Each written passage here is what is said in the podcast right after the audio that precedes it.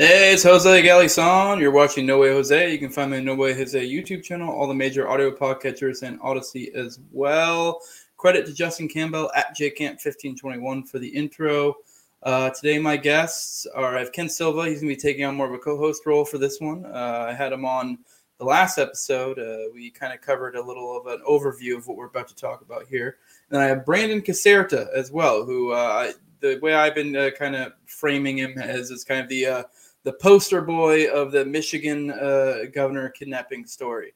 Uh, which is, you know, I say that because he was kind of one a lot of pictures of came out. A lot of people try to jump to conclusions one way or the other. And uh, he, uh, for those who aren't aware, he kind of beat the rap. Uh, and we'll, we'll definitely get into that. Like I said, uh, I'm going to be treating you guys like adults for this episode. So we're not, we're going to be having Brandon will give a lot of his account of events, but we're not, um, how do I say this? Uh, we're we're not gonna you know uh, hold your hands through it. And uh, if you want to get a uh, get a overview of the case, you know, kind of a bird's eye view of it, go check out my last episode, the one with Ken Silva. It's it's similarly titled. Uh, you know, I put the I think it's like the Michigan uh, governor kidnapping plot and plot in quotes. You know, obviously implying it's kind of contrived. But so if you want to get the overview, go check that out. We'll be going more in depth in this one, getting it more, more particularly from Brandon's perspective. Um, yeah, normally I do want to let you guys know. Normally, uh, you know, uh, I will do the live stream and then I will put it behind a paywall and then put it back out again about a week later. Um, and uh, you know, I'm letting my patrons know uh, that's not the case for this one, just because of the nature of it. Uh, so uh, I don't want to like you know stamp down my algo any more than I you know need to uh, for an episode like this because uh, this is the second time Brandon has done any sort of interview like this. So it's kind of a scoop. So uh, I want to make sure I don't want to, you know, fuck with the algos in any way. Uh, but you know, if you know, usually this is a rare occurrence. This doesn't happen a whole lot, but usually it goes behind the paywall. So if you want to get behind the paywall, uh, Patreon.com says no way Jose 2020. Lowest levels two bucks, highest levels 20 The twenty dollars. Is my sponsors, my sponsors are C McRae of the Whiskey and Tea podcast, Jeremy who has an Etsy store uh, etsy.com slash shop slash raising liberty. You can follow him on Twitter at well at, as well at Jeremy Rhymes. Uh, Mikkel Thorpe of the Expat Money Show as well. Uh, yeah, and I do want to let you guys know if you're here and you're, you know, this is your first time popping in. Uh, some other good stuff to go check out of mine is I'm completely been doing an OKC bombing series with uh, Richard Booth. We've done well over seven hours at this point. If this is a if you're interested in an episode like this, you'll probably be interested in that, that as well. I've been uh, complimented by many people about this is uh, the best series I've seen so far. No credit to myself. That's all Richard Booth. That's all him. So uh, he, I lucked up with him. He is the Scott Horton of OKC, and I'm just letting him run wild. And we're we're we're going deep, and it's been pretty good. So, and then I also have uh, episode 171. I think this is honestly my most important podcast I've ever done.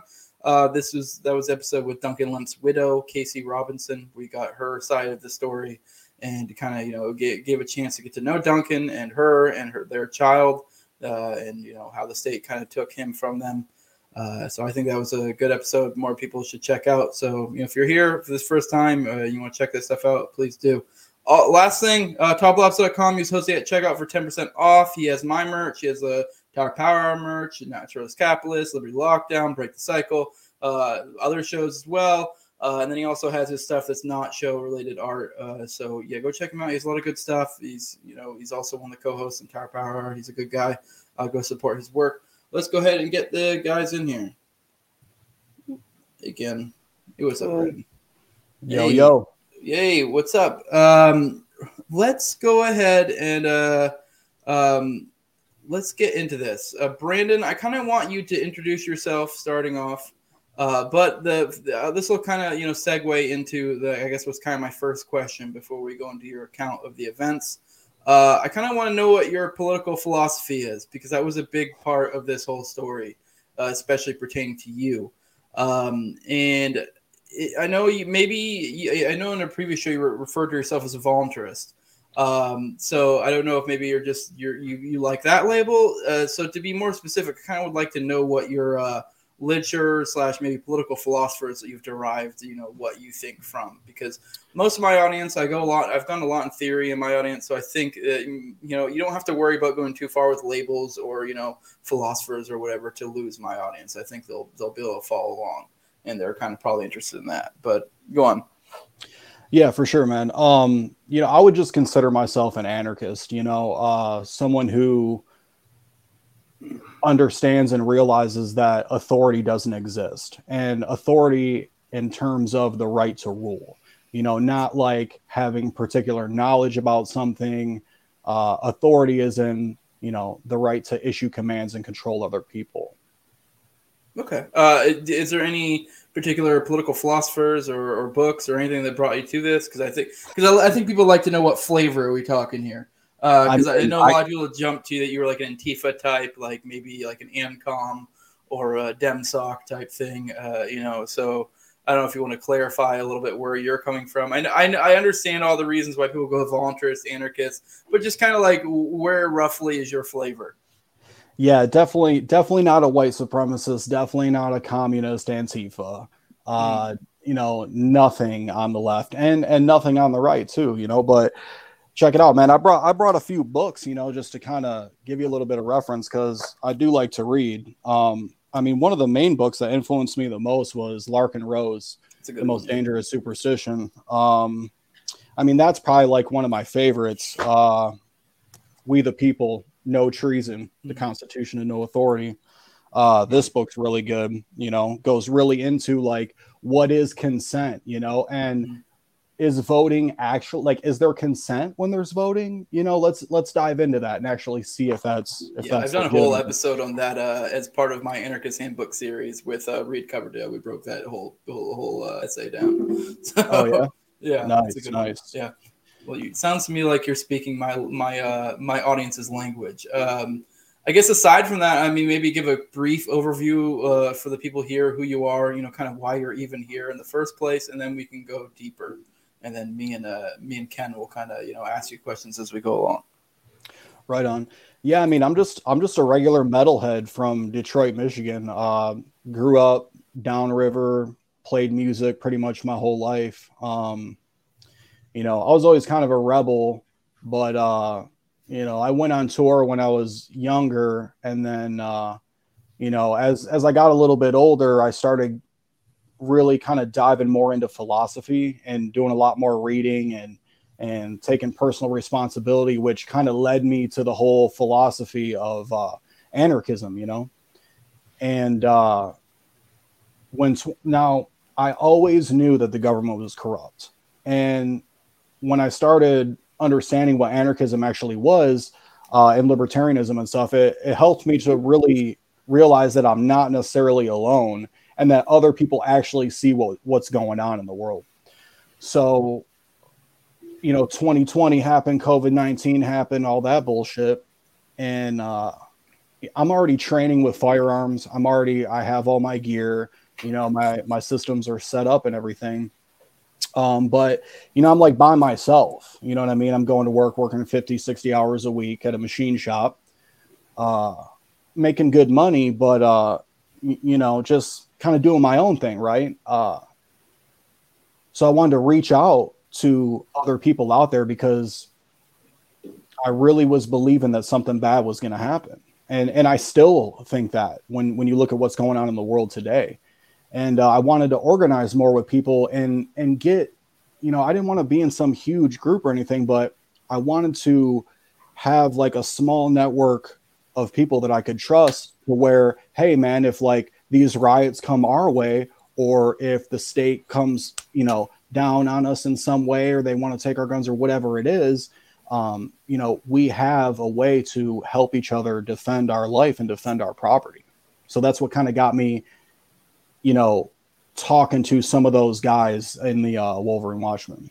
Okay, cool. Uh, I totally fucked up, and I feel like a bad host. Uh, I did not introduce my co-host properly. Uh, I have Ken Silva here of the Libertarian Institute. Uh, before we get into the, uh, you know, kind of the, you know, sequence of events, his his story. Uh, do you have any questions at this point, Ken, that you'd like to ask, or? Well, yeah, I guess before we get too deep into Brandon's story, I we should probably mention that uh, two of his former co-defendants are on retrial this week, and I think there's some stuff heating up with the state case. And, and Brandon, I was wondering if you could update us on uh, what's going on with uh, your friends, or are they still your friends?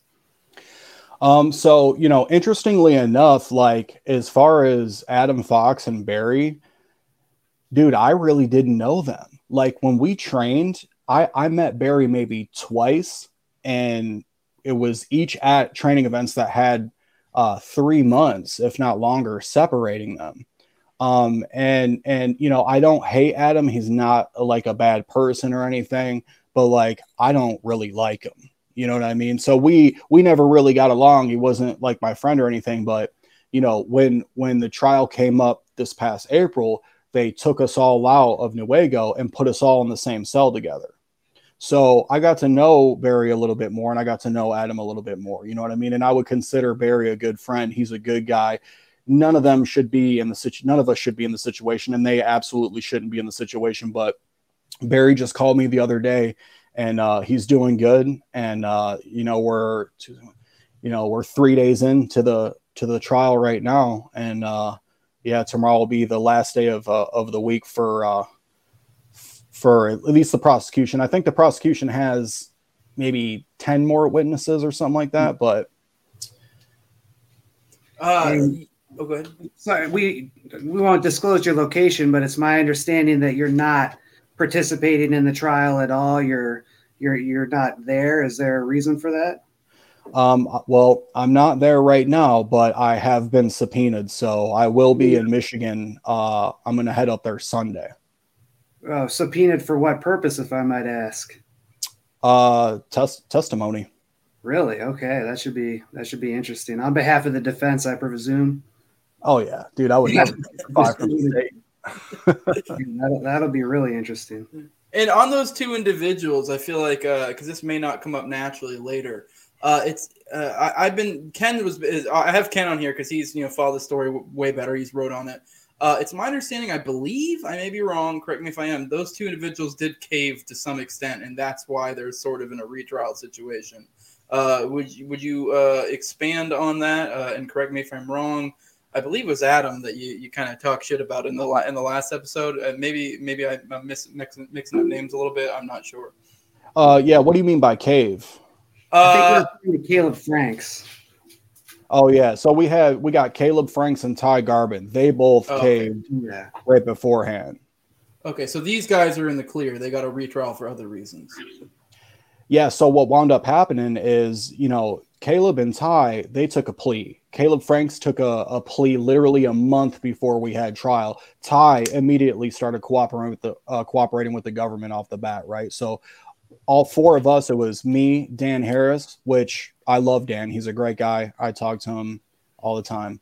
Um, it was me, Dan Harris, uh, Barry Croft, and Adam Fox that all went to trial with those two other dudes testifying against us. Now, what wound up happening is me and Dan got totally acquitted, and then the jury could not unanimously agree on Barry and Adam. So they actually got a mistrial, and it was a hung jury. So, yeah. Okay. And my that's last why, question. That's why they're getting retried. And the retrial, it's also one of the prosecutors apparently isn't involved in the case anymore. Is there any anything scandalous behind that, or is that just him, you know, switching jobs?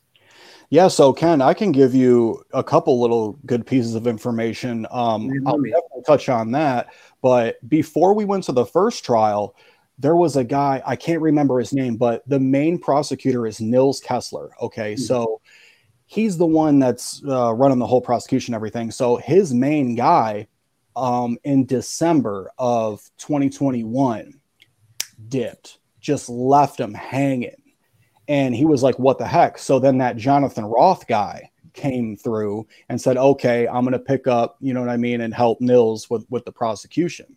So Nils has already had two people who was right next to him. I mean, that other guy knew every, he, you know, he was his discovery guy that went through all the discovery and he dipped out on him. Now, Jonathan Roth, we don't necessarily know why, but the first guy, I'll I'll give you his name later. I can't remember right now. But the first guy actually left the the DOJ office or whatever, and I and I heard that he decided to become a defense attorney because he probably realized what the hell is going on up in here and wasn't down with that shit. Wow. You know what I mean? Um, so yeah, that's happened twice. And yep, Jonathan Roth left, and uh, now I believe they have uh, Gretchen Whitmer's attorney who was promoted in some way to uh, this case in the feds. He was a state attorney, and then Yonker, the judge uh, ruling on this case, uh, swore him in, and now he's uh, with the prosecution. It's very interesting. Yeah. Well, all right. Well, I guess let's uh, unless you have any more questions, Ken, we can start moving more into the story of what happened. Uh, you you mentioned that you know uh, kind of this started as you're kind of you know around lockdown time. Uh, things are getting crazy, uh, and I think this is a common thread for a lot of people in our circles. I was doing something similar, not quite a militia thing. Uh, this podcast was actually kind of born out of that. Like I had this other project where I was trying to create like almost like a decentralized kind of like different chapters and like a main group. Like I called it the Liberty Movement. This thing on Facebook, and we were trying to grow it out. And that was ironically in time Facebook started getting crazy and cracking down, so it became kind of hard to manage. Uh, although right off the bat, it was actually very successful, and then they stamped down on it real quick because there was definitely that energy of people wanting to organize. Um, and I, the podcast actually started as a way to promote it, and then you know it just kind of became its own thing. But uh, I, uh, you were saying you were kind of looking into that. I guess we can start with like how you actually got into the Wolverine Watchmen, and then we can kind of move from there. Maybe if you experience any sort of uh, in real life Fed posting, if you will. Uh, you know, a, lot of people in this crowd know what Fed posting is. It's a when you post stuff that's kind of like clearly going to get the feds after you. Uh, so, which in real life would be some guy like, "Hey, man, it'd be super cool if we go in and get, kidnap the fucking governor," and then like, what? uh, you know, uh, most people in our circle start to realize there are feds, and if anyone's like, "Hey, would you like to buy some explosives?" You should be like, "Hey, uh, stay away from that guy." so I guess we can start with what kind of got you into the Wolverine Watchmen uh, thing, like you know that story, and then we can kind of lead into your experience in there and keep going from there. Yeah, for sure. So uh, let's see here. I was I was laid off from work in like February. Um, you know, the whole pandemic didn't affect me negatively at all. Uh, I was paid really good as far as unemployment. Um, you know, and then I would say I was off for probably three months, and then right when I could go back to work, boom, went right back in there. Uh, tired of sitting at home, so uh, you know, I decided to kind of reach out online and just you know, I'm adding more people on on the internet and stuff, and kind of you know networking a little bit, talking to some more people, and um, I actually kind of was associating with uh, the Southwest Michigan Volunteer Militia, which, you know, it's like a volunteer militia, but they're a little bit kind of older guys. You know what I mean? Um, you know, they're they're they're like about Trump and whatever. And like, hey, bro, you know, like we can have that debate or whatever, but like, I'm not gonna hate you because you, you know, like Trump or something. You know what I'm saying? Whatever politician. Uh, that's not my thing, but um, they cared about the Second Amendment, and that was important to me. So, you know, I'm talking to them a little bit, and they're like, "Hey, you know, the leader of it was like, hey, uh, you know, invited me to this group, uh, this private Facebook group. So I'm chatting in there, you know, and um, you know, just kind of saying, hey, anyone want to train? Like, look at this shit that's going on. You know, like we need to have some sort of preparation, some sort of you know uh defense like do do do you have food like i got some food stored away like what can we do you know what i mean and uh, Joe Morrison messaged me on there. He so happened to be in that group also. So he messaged me and he was like, Hey man, uh, I live over in Jackson. You want to come train? I'm like, dude, that sounds sweet. Like I'm living in the city. Uh, you got property to shoot on? Fuck yeah, bro. I'm coming out. So um, he just invited me to um, the the wire chat and you know, just kind of asked me a little bit, basically like, "Hey, what's your philosophy? Like, what do you think freedom is? You know, uh, you know, what are rights? What do you care about?" So I answered that. You know, what kind of gear do you have? So I told him that, and uh, then I showed up and you know trained a little bit. But something I do want to clarify is I was never, ever a member of Wolverine Watchmen. They keep saying I am, but I was never in that group. I was never sworn in or anything. And everyone that was federally indicted was also not in the Wolverine Watchmen. Like Wolverine Watchmen is Joe Morrison and Pete Musico. You know, those are the state guy stuff. Uh, you know, Joe, uh, Pete, and Paul Bellar. So I trained at their house maybe like twice. And then uh, I kind of was focusing on like, okay, because I'm, I'm showing up there and there's like 30 people. You know, I don't know anybody. So we're training and stuff, and, and I'm trying to figure out, okay, who's like, where are the good guys at? You know what I mean? I'm trying to learn more. I'm trying to better myself. So there was a group of guys that kind of was veering off um, separate from the Watchmen, and they were like, yeah, we kind of want to start our own group or or just be like separate, right? So I started associating with those guys because they were better with guns. Um, than like all the other 20 people that were there. So uh, you know, I, I, was at Joe's house maybe twice, and uh, you know, we we had like uh, a meeting at Dan Harris's house, and then we trained one other time, and then we had another training event at that Ty Garbin kid's house. So I would say I trained with with this group probably like once a month. I knew him for a four month span of time, trained maybe once a month, maybe one of the months I trained twice you know, uh, but that was pretty much it. So you're saying this thing that you got caught up in is a group that you spent probably less than 10 times actually interacting with in a, like a physical type way. Oh yeah, 100%. Like, yeah, it, it's crazy. I have the uh, documents. I still got a bunch of uh, 1023 FBI documents, but there's a the government's list of timeline, right? Like this phone call happened here, this event happened here, right? And there's a, like 130, 140. I marked how many I was, how many incidents involved me, and bro, it was like six. You know what I mean? It was wow. like, real. I'm not even involved, but they wanted to use me because you know when I say, hey, I'm an anarchist, you know, and and oh, you're anti-government, yup you're anti-authority yup okay we we need to get this guy this guy's really speaking some you know to them it's not truth but i'm speaking truth and they're getting offended but offended about it and they're not liking it you know they want to hem me up yeah I, I also think it probably had a lot to do with your appearance and i'm not saying that in a bad way yep. no homo you're a good looking dude but i can see how someone could say like you know look at you you look rough you look like i could see how someone could at first appearance like you look scary gauges, beard, tattoos, uh, you know, bigger guy. Uh, you know, like, hey, here's kind of a good poster boy, which is kind of the point of uh, the initial thing I led with was because that was a big part of this. When people first saw your picture, they were trying to characterize you as this far right white supremacist, you know, whatever the fuck. And when then the MAGA crowd, you know, found the saw the anarchist flag behind you, were like, no, he's just some Antifa fuck. And it's fun. It's like you have an appearance that weirdly could like it, you know, just based on stereotypes, could fit either. So uh, it, it, it kind of worked for both sides in that way. And I think, you know, that I don't think that was unintentional. Maybe I could be wrong. Maybe it was just a happy accident on their part. Uh, but I guess this should make it easier since there was literally less than 10 times you interact in real life. I, I do want to know were there ever any occasions where you felt like, you know, just kind of weird? Like, you know, because, you know, we, you know, anyone who's gotten deep into the liberty movement in general knows there are occasional people who are like, why the fuck are you asking questions like that or saying things like that? Or and most people have the wherewithal to just kind of like stay away from them. Uh, you know, it's one thing where you know a group setting you can. I mean, I'm sure maybe if this had happened, you probably just shrugged them off and like, oh, whatever. Like, uh, but I, I, I kind of would like to get your take on that. Uh, if if you saw anything along those lines, or or if anything ever raised your eyebrows at all.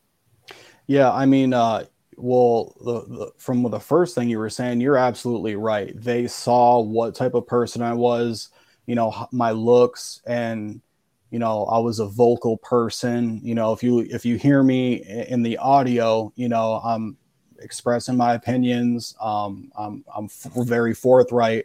So they definitely, you know, chose me in that way because I, I was an easy person for them to put in front of a jury or put in front of society and say, look at this horrible, violent terrorist person. You know, look at the statement he made. You know what I mean?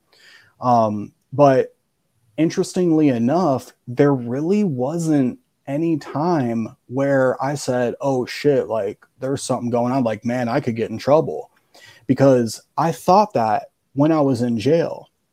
You know, when they arrested me and they told me the charges, I was like, bro, are you serious?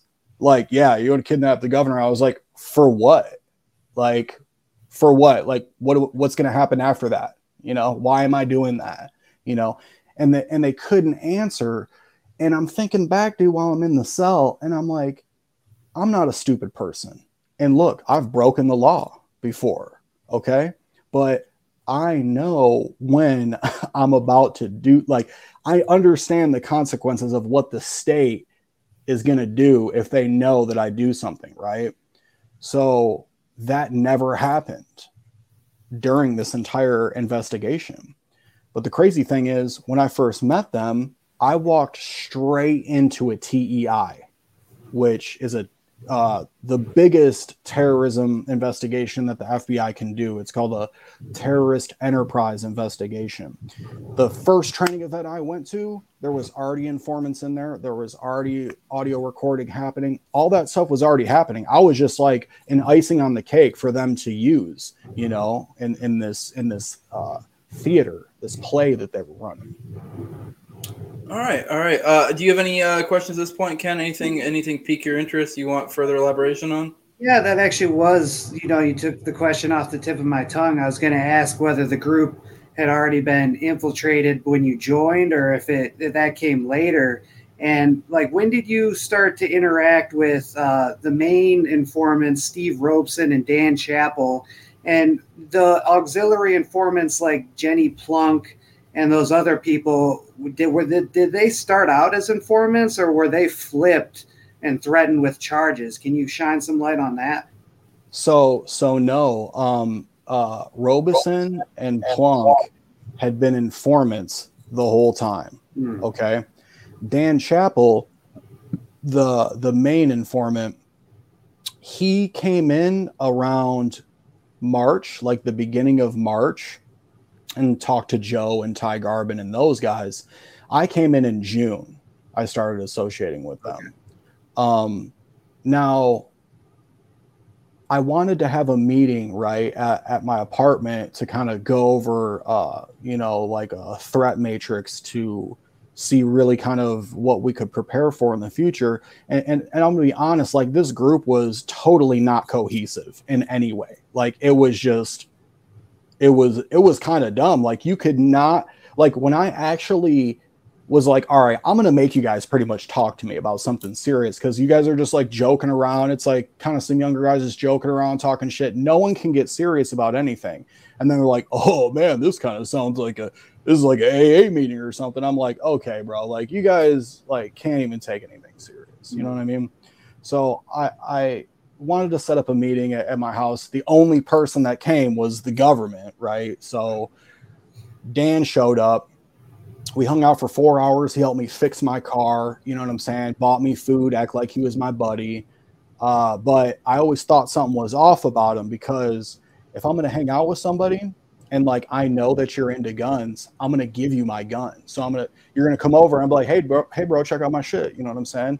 And usually what happens if anyone's into guns they're to know they're like oh sweet you know what i mean they're to rack the slide they're to you know what i'm saying oh this is nice bro they're to aim it a little bit and when i did that he wouldn't take it he was apprehensive to touch it and i'm like oh okay i something's weird about you you know so i really kind of just stayed away from him i didn't really associate with him that much um, he was mostly focused on Garbin and Adam, but really Adam. He preyed on Adam like an animal. It's sickening what what they did to him. Uh, and as far as Robeson, he was just like some fat hillbilly dude from Wisconsin that I didn't even really know. You know, uh, we never talked.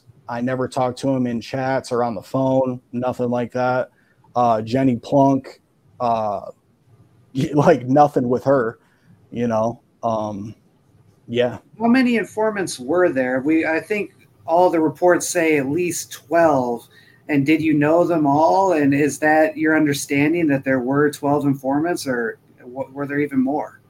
Yeah, so I think there might have been more. There's for sure 12 and I know only about 6 of them. So there is some that we didn't really know or at least for me I didn't uh, come to find out who they were, and neither did my attorney or anything. But uh, those people that we didn't really know were in other states. You know, this was a this was a a, a whole eastern coast kind of uh, thing. You know what I mean? As far as informants and the feds directing them to talk to other people in other areas and set up all these meetings. All the meetings that happened were set up by the FBI. Like, for example, real quick, Wisconsin, right? I'm not driving my car from Detroit to Cambria, Wisconsin. So, but if you say, hey, man, I got a bunch of uh, hanging steel targets and I got three acres of property, uh, I got some barrels and shit, you want to train? Hell yeah, dude, I'm rolling, you know? So, you know, the government knew that. So they rented a, you know, spent like 1500 bucks, got a nice SUV and told the informant, yeah, just pick them all up, pay for the food and everything. So drove me out there you know, and I'm, I'm it's like a family gathering. I'm, I'm just there's a barbecue, there's kids running around, we're up in front just shooting guns, talking shit, having fun. And then, you know, the next thing I know, right after a couple months after that, I get arrested and they're trying to use that event against me as an overt act in some conspiracy. And it's like, really? Come on, man. All right, you, you got anything else, Ken? all right, all right. Uh, I, I want to know before we get any further, since it seems like it's an appropriate time to bring it up to what extent was there any sort of actual or even you know um, I don't know a uh, maybe you could say a uh, suggested uh, or, or any sort of plot whatsoever to kidnap the Michigan governor. And then I guess once you answer that, maybe point out uh, to what extent was that uh, basically concocted or or uh, proposed by the informants. Yeah, I mean, I would say no. And I can speak from just my experience. So, you know, whatever the informants did with some of my co defendants, they did out of my presence. You know what I mean? So there was never one time a thing where it's like the informants like, hey man, like you wanna you wanna go do this, you wanna you, you know, you wanna go kidnap the governor and shit. Never. But the only thing that the informant would really try to do is tell me about ideas that Adam had, right? And then say, oh, well, he was thinking about getting a, a warrant, right? And have a judge sign off on a arrest warrant. So there was really only talk about her being arrested for the unconstitutional uh, you know lockdown orders and stuff like that but it was never like a, a real thing. You know what i mean? It was like someone said it. I was like oh yeah okay like cool. You know what i mean? And then the conversation would just switch off to something else. All right, all right. Uh, well i guess uh, let's move into i guess starting uh, i mean unless there's something i'm missing here i think the next uh, appropriate thing to go into would be kind of the uh, trial proceedings since you already kind of addressed you got arrested uh, shortly after this period of time. Unless there's something uh, unless ken there's something you want to address in this like a period of time that i'm not bringing up. I guess um, be- before the trial started you had like a lot of stuff happened in this country and i'm wondering what it was it like sitting in a cell while things like january 6th went down. Are you, you watching on the tv like what was your reaction at that time? Uh it, it I, I, mean it was crazy dude. It was crazy. And it, it was kind of funny because you know everyone in my cell they knew who i was. They knew what was going on. You know what i mean? So you could imagine that you know you're sitting in a cell you're sitting in the uh, pod. You see the january 6th happen right and then all your cellies look at you you know they're like yo b them your boys right there. You a proud boy, bro. You know what I'm saying? Just talking shit like that. I'm like, hey, bro, I didn't have shit to do with that. You know, that was not my people, bro. I don't know what you're talking about. You know what I mean? But yeah, it was it was crazy, man. It was definitely crazy. I just hope that, man, I hope the world doesn't just burn down before I get out of here. You know, at least let me out of here first. Yeah, it looks like that may be happening here soon now that you're out. So, yeah, yeah, I'm itching to. to, to uh, I mean, not, not in this episode, but probably here soon. I'll have to definitely cover all the Trump craziness going on right now, and it, it weirdly does apply to this, and then also the OKC stuff that I was talking about. The crazy threat that they're building up, or or the the the shadow threat, the fake threat they're building up of you know, the uh, militia, white supremacists, whatever, which is very similar to the OKC stuff. And then now, you know, they antagonize it even further, the whole Trump thing. So it's like, I don't know, we're, we're, we're, we're entering some weird territory. And all this weirdly kind of fits into this puzzle, you know, this, the OKC stuff, whatever. It's just very weird. History rhymes, and it's, it's, it's really curious where this goes. Um, but I guess at this point, let's move into the uh, trial stuff. Uh, you know, kind of what was your experience? Uh, you know, going like you know in the trial. Uh, you know, feel free to provide whatever you want.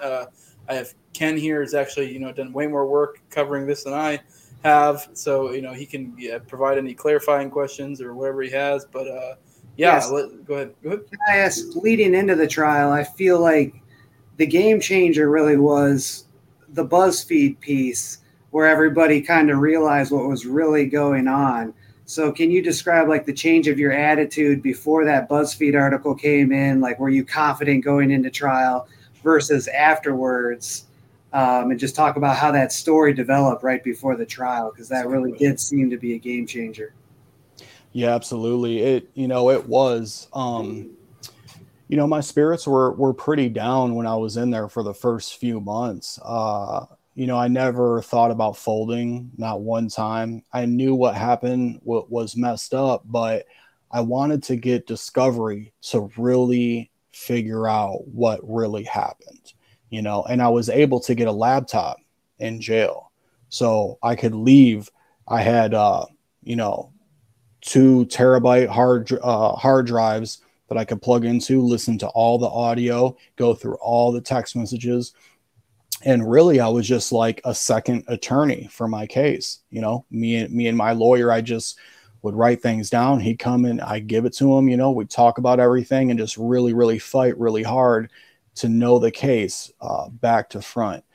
And things kind of sucked, but when I got when I was able to actually do something and make some progress, because that was the issue, is just nothing really happening. You know, that's what really fucks with your head is like the same thing every day, you know, and and you're not working towards anything. You're literally just there waiting to hopefully get out free, you know. You know you're going up against, you know, a gigantic bloated federal government uh, that and it's going to be lopsided in their favor um, but once I got the discovery, I, I, felt better because I was making more progress. Um, and once the, uh, I think the first thing that happened was we found out in, I believe it was March, that March of 21, that Robeson got charged with a federal gun crime for having a sniper rifle. And then I found out that you know, he was a chomo and all this other stuff. And he had this huge criminal record and all these things. And I was like, oh, okay, like that's good for us, you know? Um, so that happened. And then when the Trask thing happened, I was like, oh shit. I'm like, dude, this is going to happen again. There's going to be more stuff that are going to keep coming out and people are going to realize you know, people are going to realize what's going on. And I'm like, dude, I knew these were guys like that, you know, that were involved in this case. And, uh, you know, and listen, I hate that his wife had to take a hit for us. I would never want her to go through that, or it's sad that she experienced that. It's horrible. She, you know, no one should ever have to go through that, their husband doing something like that. And if I ever saw him, I'd beat his ass for doing that to her. But I mean, I was like, hell yeah, dude, this looks good for us because this guy's a total psychopath. Right there was a huge turning point of like, okay, man, we got some more leverage, dude. We might not even we might not be able to use it in trial, but the public still knows. And and I called Jessica Garrison. You know, my attorney told me, don't you call anyone ever, don't talk to anyone. And I'm sitting there, I'm like, I gotta call her and just say thanks, dude. You know, I gotta call her and just be like, hey, you know what? thanks for uh thanks for putting the word out there. I, I, appreciate that. You know, more people need to know. And it's surprising because you're like kind of on the left, right? But I'm like, all right, you know, leftists kind of hate cops a little bit or whatever. So maybe they might want to do that. I don't know what their agenda was, but they spoke a lot of truth and really put that shit out there. So once that kind of got out there, more people started reading that and they said, hey, wait a second once they found out there was more informants than there was people who got charged, the dynamic changed. And then it just was a snowball effect from there. And the prosecution's case just continued to just disintegrate over time. Yeah. And just to clarify for the viewers or listeners, you the Trask in the wife situation is the FBI agent who beat the crap out of his wife in that one night. Yeah. Yeah, went to a uh apparently they like to go to swingers parties. Uh went there, they got wasted, drove home drunk, right? And then I guess he decided to bash her head up against the corner of the nightstand. Now, by the way, I got that audio recording. So all the body cam footage, um, all that stuff of what she looks like, her 911 phone call. I heard that shit, bro. I heard what she said, how her voice sounded. I mean, it was horrible, dude. Like, I'm like, oh my God, you know, uh, and then him getting arrested that body cam footage i got that while i was in jail. Watch that. You know he's he's just just totally obliterated in some random parking lot when the cops pick him up. He did, barely knows what's going on. You know what i mean? But yeah he he he got charged with uh felonious assault with intent to do great bodily harm less than murder for uh bashing your head up against the nightstand like that. And um what they didn't say either is they he choked her. Her neck had so had purple bruises. Her neck was so damaged because he squeezed so hard and for so long that uh she had to grab him by the balls, dude, and and and really just try to pull his balls off in order for him to to leave and they found they found him in the parking lot and he was covered in her blood she was covered in blood he was still covered in her blood blood on his hands everything and uh yeah that was just that was crazy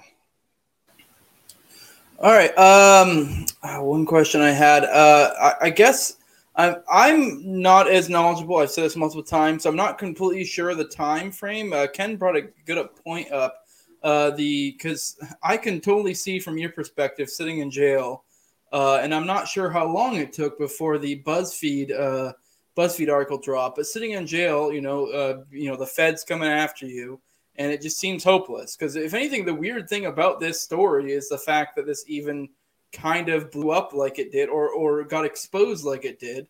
Because uh, usually this kind of stuff just you know the feds do what they want and kind of you know borderline act with impunity uh, but somehow their shit got busted up by BuzzFeed, which you know the most unlikely people to do it. Um, and you know, I don't know how long you were sitting in jail, but I guess the question here is like, were you getting the screws put on you to make some sort of deal before that time? And you know, like, what what were you kind of thinking? Because I mean, I, I don't really even fault anyone in a Fed case because a lot of people will point to like, well, so and so admitted guilt or this or that, and you're like, okay, well, they were going against the Feds. Like, I mean, what, what did you expect? So I don't really fault many, you know, really anyone when they're going against the Feds and like making some sort of plea deal. Um, you know, I mean, I might fault you a little bit if you start ratting out people, but right. uh, depending right. on what it is, uh, and and even then, I can have some sympathy depending on your situation. But point I'm getting at is I'm kind of curious, like what what were they already starting to put the screws to you to make some sort of deal at that point? Uh, and was that the turning point where you're like, okay, well, fuck you, I'm not making any deals? Yeah, so I wasn't offered. I, well, I was offered some a deal two or three times, um, and when that happened, I knew I had leverage over him. So let's see we had we had to push the trial back twice. So when i got arrested our trial date was in may. Um, after we had to push that to october.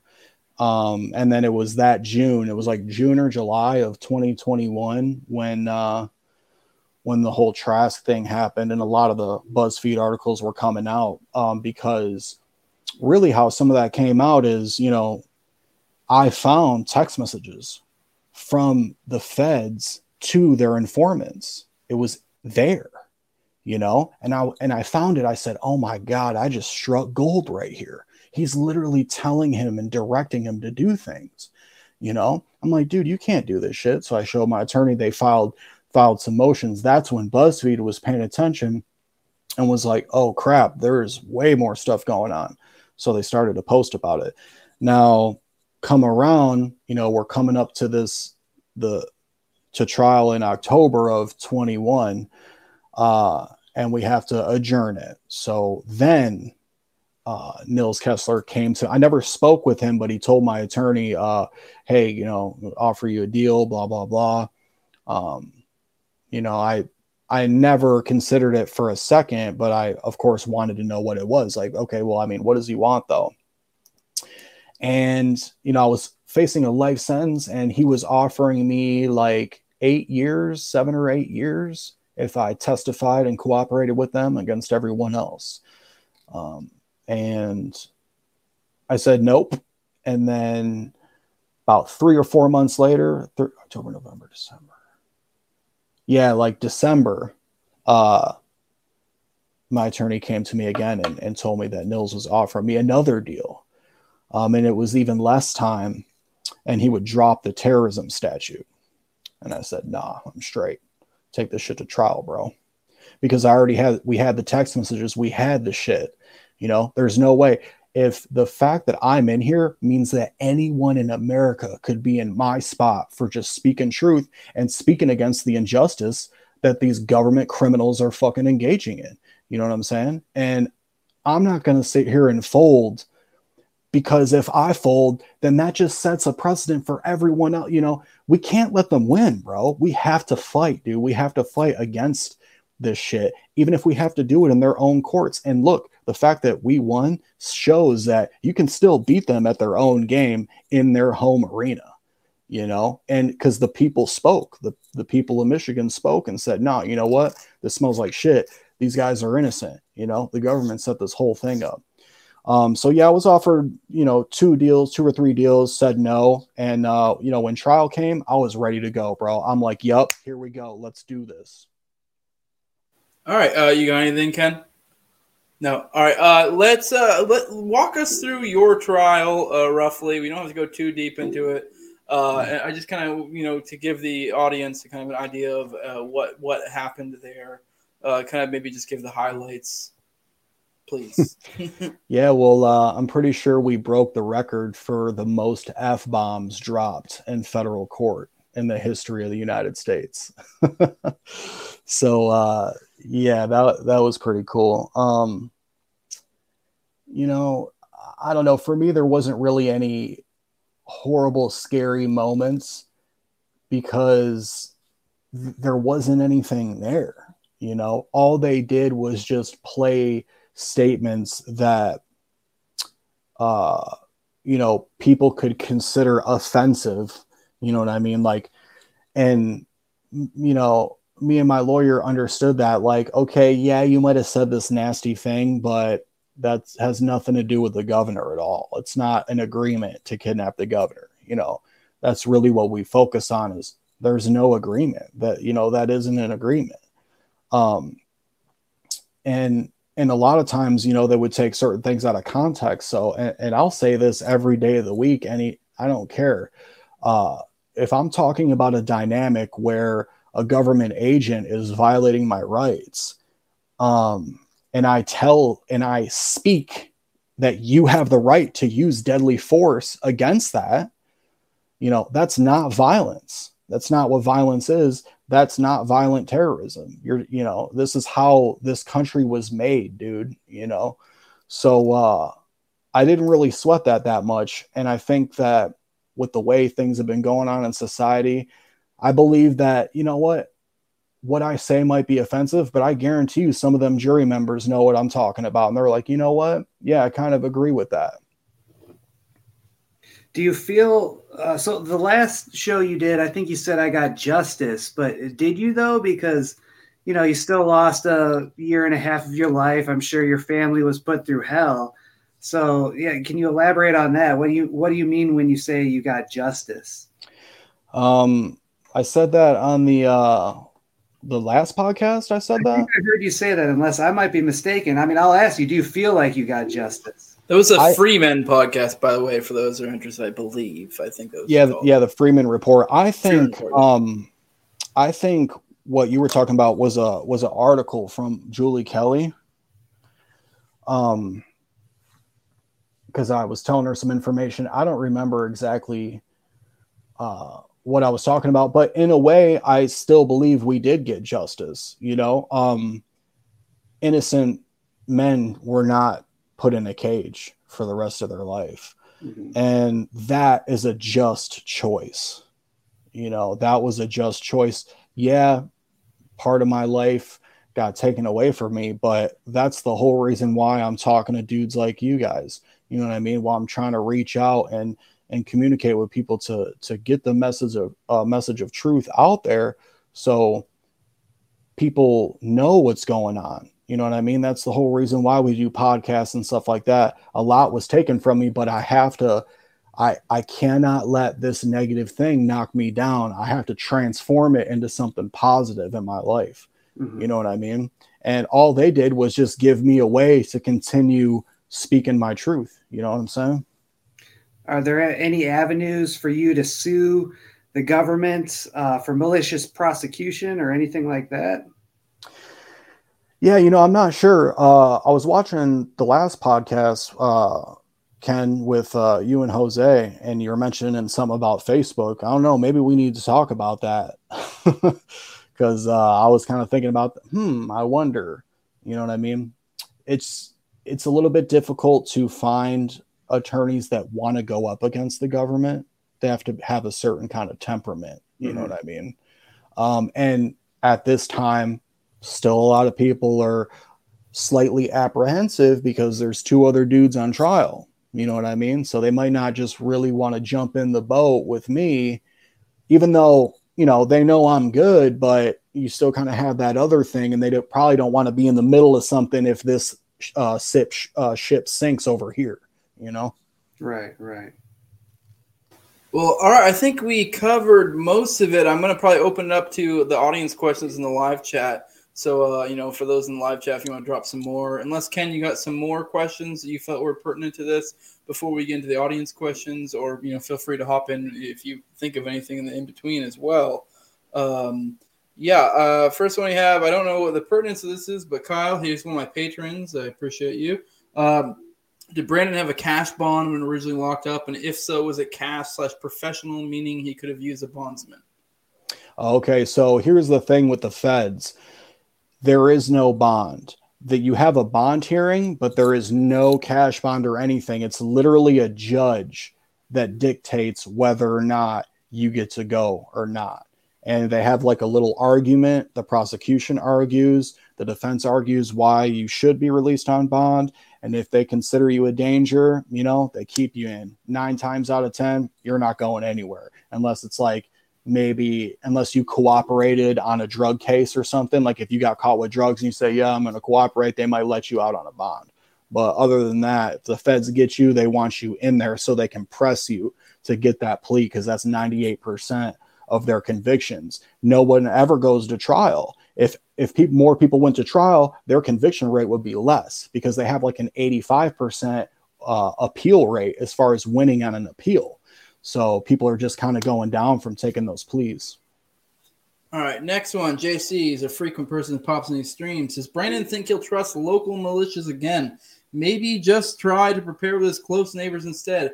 Seems like most organizations will be corrupt and infiltrated by feds eventually. I know Ken's covered this a lot. It is a definitely an issue with some of the large organizations that pretty much damn near any organization like this you can assume at least the very tippy top has been infiltrated to a large extent, if not completely.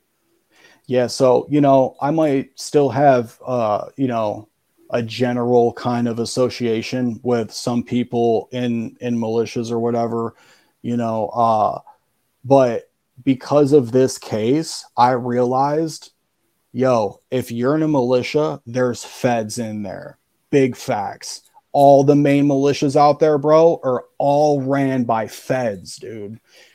All the organizations in my case, you know, the National Patriot 3% militia, uh, the Wisconsin militia, militia, all these militias uh, down south, bro, they're all especially if they're online, they're all funnels to funnel people in to that chat and that group.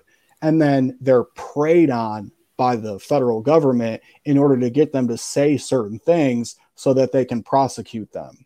You know what I mean? So those you got to be really careful with uh with that type of stuff. So I guess to make it a little bit shorter, uh no, I'm not. I'm good on that.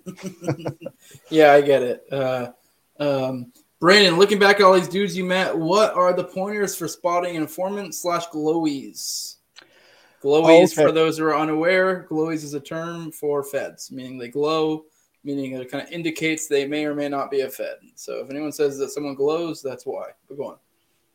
Yeah. So um, real, if, if they're talking about really specific things, like if they want you to, really, it's about a plan, right? but it's never a defensive plan. So if anyone's really talking offensive shit and not a defensive thing, you know, they could be a glowy. I've never heard of that terminology, but I think I'm going to use that now. I kind of like it.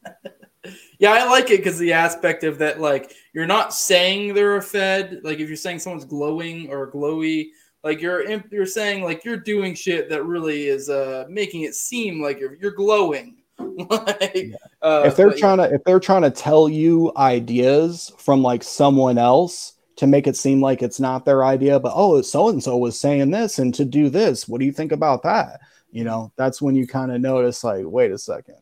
Yeah. Uh, someone asked, uh, "Did you take the stand?" Uh, I think I know the answer to that question, but uh, I guess you can address it. I'm assuming you did. So. Um, no, I did not take the stand, and uh, I can and, and there's a reason too. So real quick, uh, the whole time I was locked up, we planned on taking the stand. They had a video of me. I mean, dude, I was trashing cops, bro. I was talking about murdering cops. Just if they come take my gun, I'm fucking shooting. Every, you know what I'm saying? But it's like, hey, man, it's defensive, bro. I'm not saying I'm going to do it right now. I'm saying if you do this, I'm not going to take it, right?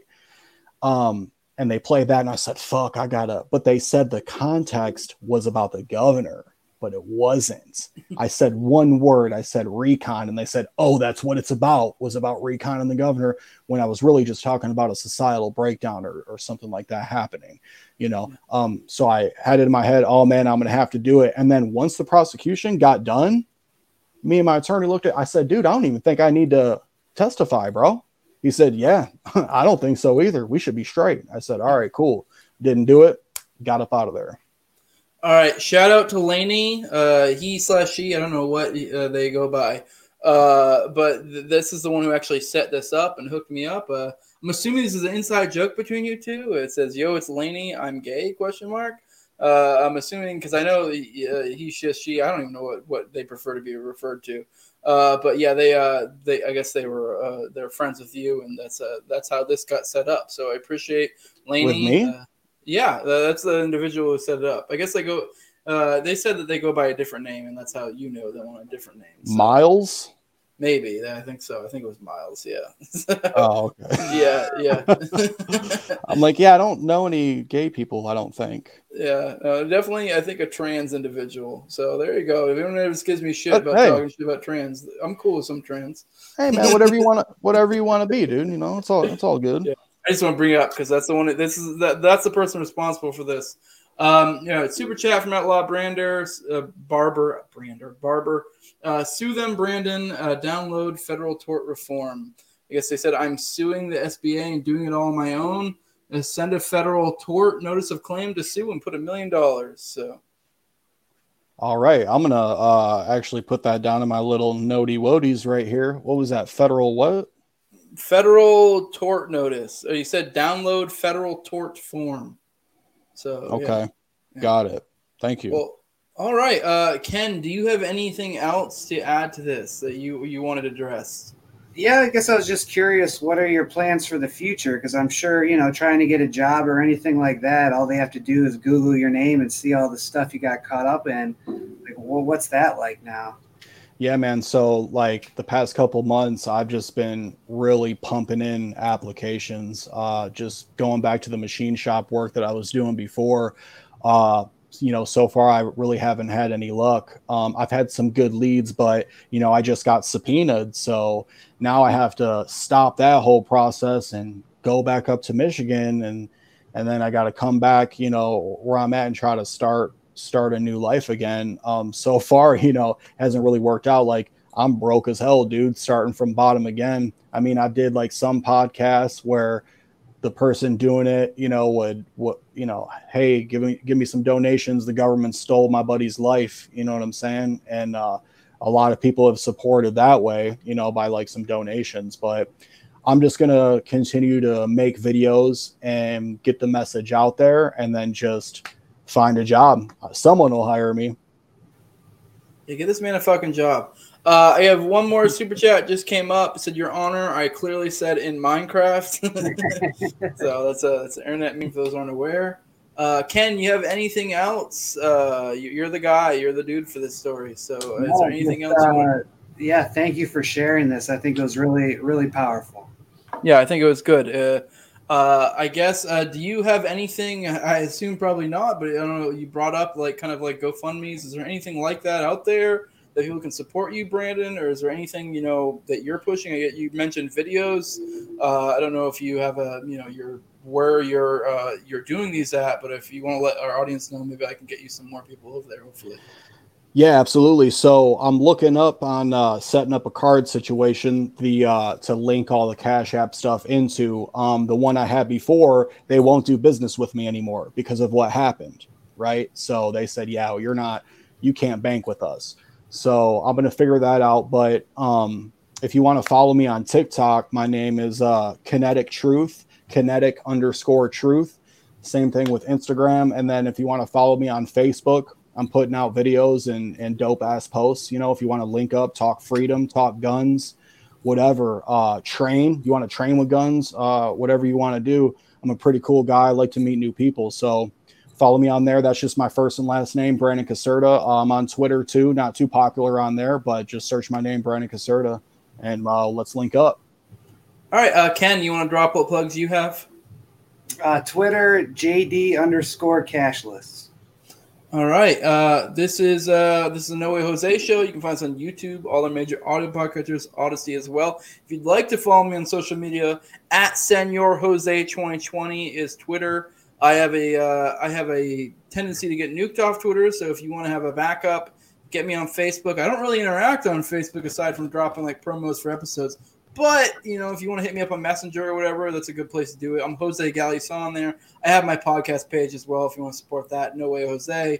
If you want to support me financially, uh, patreon.com, just know Jose 2020. Like, share, subscribe, comment, all that good stuff. Yeah, definitely this episode. This is one to definitely share. I think it's an important one. People need to understand the story, uh, help get that out there. Uh, with that, I appreciate you guys' time and you guys showing up. And uh, yeah, well, uh, yeah, this is uh, definitely please share this, people. This is, uh, this is an important one. That's yeah, Thank you. Oh, what, what, what? what? yeah. Hell yeah. What'd you say, Ken? I said, let's let, Brandon. Yeah, let's yeah, go, Brandon. Let's go, Brandon. Hell yeah. Yeah, dark Brandon. All right, let's get out of here. All right, see you All guys. Right, later. Later.